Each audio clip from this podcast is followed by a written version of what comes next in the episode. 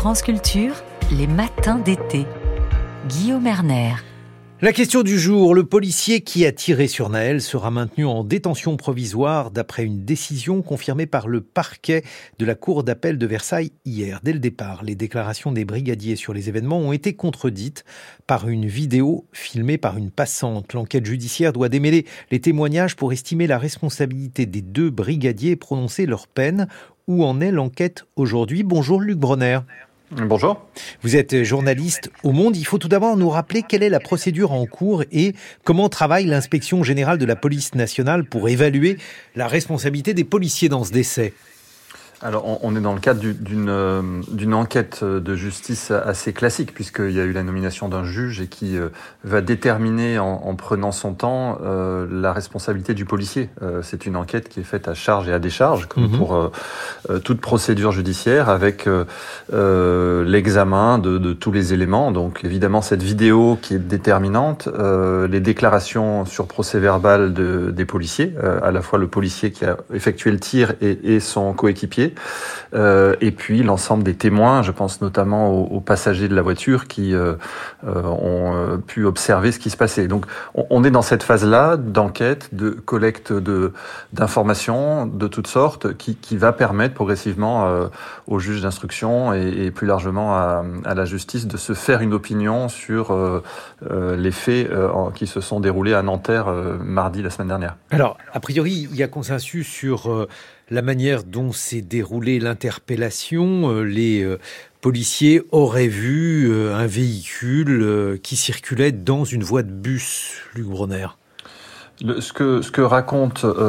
les policiers, ce que semble aussi démontrer la vidéosurveillance, c'est que effectivement, on a un, véhicule qui est une Mercedes assez puissante qui, qui circule à vive allure, et donc les policiers euh, bah, poursuivent, effectuent une, une course poursuite avec ce, ce véhicule. Euh, le véhicule euh, conduit par le jeune Naël s'arrête parce que des bouchons l'empêchent d'aller plus loin, et là, on arrive à cette scène que la plupart d'entre mhm. nous, évidemment, avons vu de, de du, contrôle et, de ce moment où le policier va, va faire usage de son arme à feu. Mhm. Et donc c'est ainsi qu'ils ont intercepté euh, la Mercedes et ensuite il y a donc euh, un dialogue entre les policiers, le policier et euh, le jeune Naël. Est-ce que l'on sait aujourd'hui avec précision ce qu'ils se sont dit puisque il y avait des ambiguïtés à ce sujet? Alors, on, on, a la retranscription euh, validée par l'IGPN, euh, qui est l'inspection générale de la police nationale, qui effectue euh, ce, ce, travail d'enquête pour, pour la justice. Euh, et donc, on, on a ce qu'on avait pour la plupart entendu, c'est-à-dire euh, un policier qui, qui, dit une balle dans la tête, sans qu'on puisse vraiment comprendre vraiment l'intégralité du contexte. Un, un, un deuxième policier qui, qui, dit coupe, coupe, c'est-à-dire coupe le moteur. Mmh. et puis à nouveau le, le policier qui va dire tu, tu vas prendre une balle dans la tête. Donc ces propos qu'on avait entendus sur la vidéo ont été euh, euh, expertisés par l'IGPN, euh, validés, et, donc seront évidemment déterminants dans l'enquête, puisque le, fait même qu'un des deux policiers, et je ne sais pas vous dire lequel des mhm. deux, évidemment, en fait a, annoncé à l'avance qu'il était prêt à tirer, ce qui évidemment dans, dans la compréhension de son geste sera déterminant pour la suite. Pourquoi? Quelles pourraient être les conséquences? Donc, s'il a vraiment prononcé cette phrase, qu'est-ce que ça change à la représentation qu'on peut se faire de la scène, aux responsabilités euh, des uns et des autres, Luc Bronner? Alors, encore une fois, je ne sais pas lequel des deux mhm, a mhm, prononcé mhm. cette phrase. Ça n'est pas la même chose si Évidemment. c'est le policier tireur ou, ou son coéquipier. Bien sûr. Euh, ça peut d'ailleurs supposer peut-être un jour une mise en cause du coéquipier si jamais c'est lui qui a incité le, le, tireur à, en tout cas qui a évoqué le fait qu'il y avait une possibilité de, de tirer.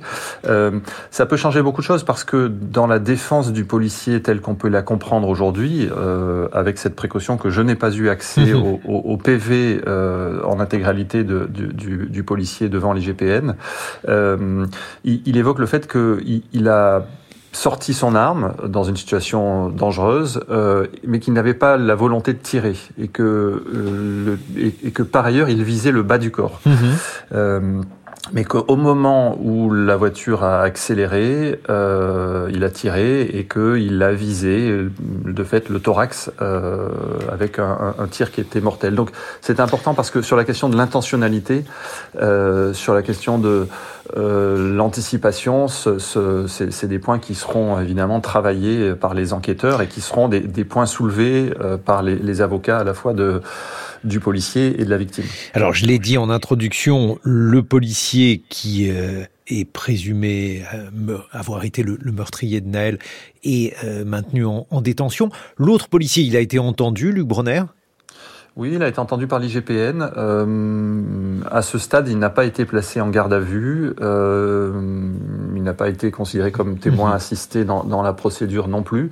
Donc, ce qui veut dire qu'à ce stade, euh, du point de vue de la, la justice, il n'y a pas de mise en cause. Quand on écoute euh, l'avocat, les avocats de, de, des victimes, euh, eux soulèvent la question de la responsabilité mmh. de ce, ce, policier et du fait que, de leur point de vue, il faudrait une forme de, de mise en cause. Alors, le, le, policier pourrait dire, semble euh, donc euh, avoir comme élément de défense le fait que cette voiture pouvait être jugée dangereuse du fait euh, du comportement de, de, son conducteur et ce serait donc le démarrage de cette voiture qui aurait dévié le tir et qui l'aurait rendu mortel. Luc Bronner, que penser de ces assertions?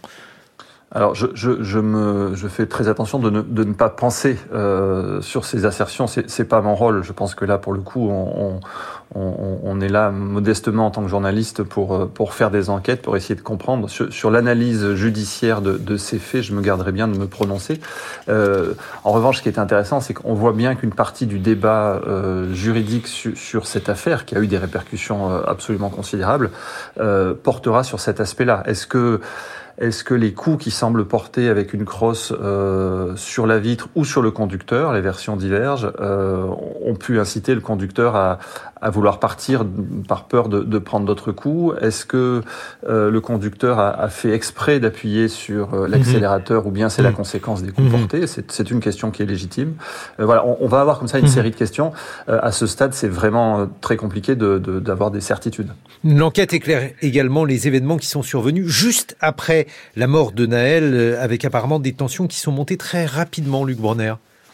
Ce qui est assez classique dans, dans, ce genre de situation, on a un jeune homme de, de 17 ans euh, poursuivi par la police et, et, et qui meurt après l'usage d'une arme à feu. Euh, et donc effectivement, euh, on est en, en plein Nanterre. Euh, il y a des proches de la victime euh, qui arrivent assez vite, notamment des membres de sa famille. et et on assiste, mmh. d'après ce que racontent les policiers, à, à, à, des, à des, scènes euh, dures euh, qui sont par ailleurs compréhensibles. Toute personne qui, qui voit quelqu'un mourir mmh. dans son entourage ré réagirait avec, euh, euh, avec colère probablement. Et on, assiste à des moments de, très grande tension qui effectivement annoncent la suite, c'est-à-dire de euh, une, colère, une colère très, très forte, très grande dans, dans le quartier et ensuite bien au-delà. Alors peut-être euh, qu'il y a en tout cas une certitude, on pourrait peut-être faire euh, un point euh, qui relèverait aujourd'hui de l'évidence après ce drame, c'est le fait que des caméras sur les policiers auraient rendu en tout cas cet événement parfaitement clair. Là aussi, Luc Bronner, un commentaire? Je pense que c'est la question de la vidéo et c'est pour ça que cette histoire est, est, est vraiment fondamentale. Que, que se serait-il passé mmh. sans, sans euh, la, la, présence d'une passante qui, qui, filme la scène? On, on, aurait probablement, comme dans d'autres histoires, euh, eu un, ce qu'on a eu dans un premier temps, un discours sur la légitime défense et sur le fait que euh, le conducteur avait mis en danger euh, les, policiers, et ça aurait évidemment donné lieu à, un traitement judiciaire radicalement différent.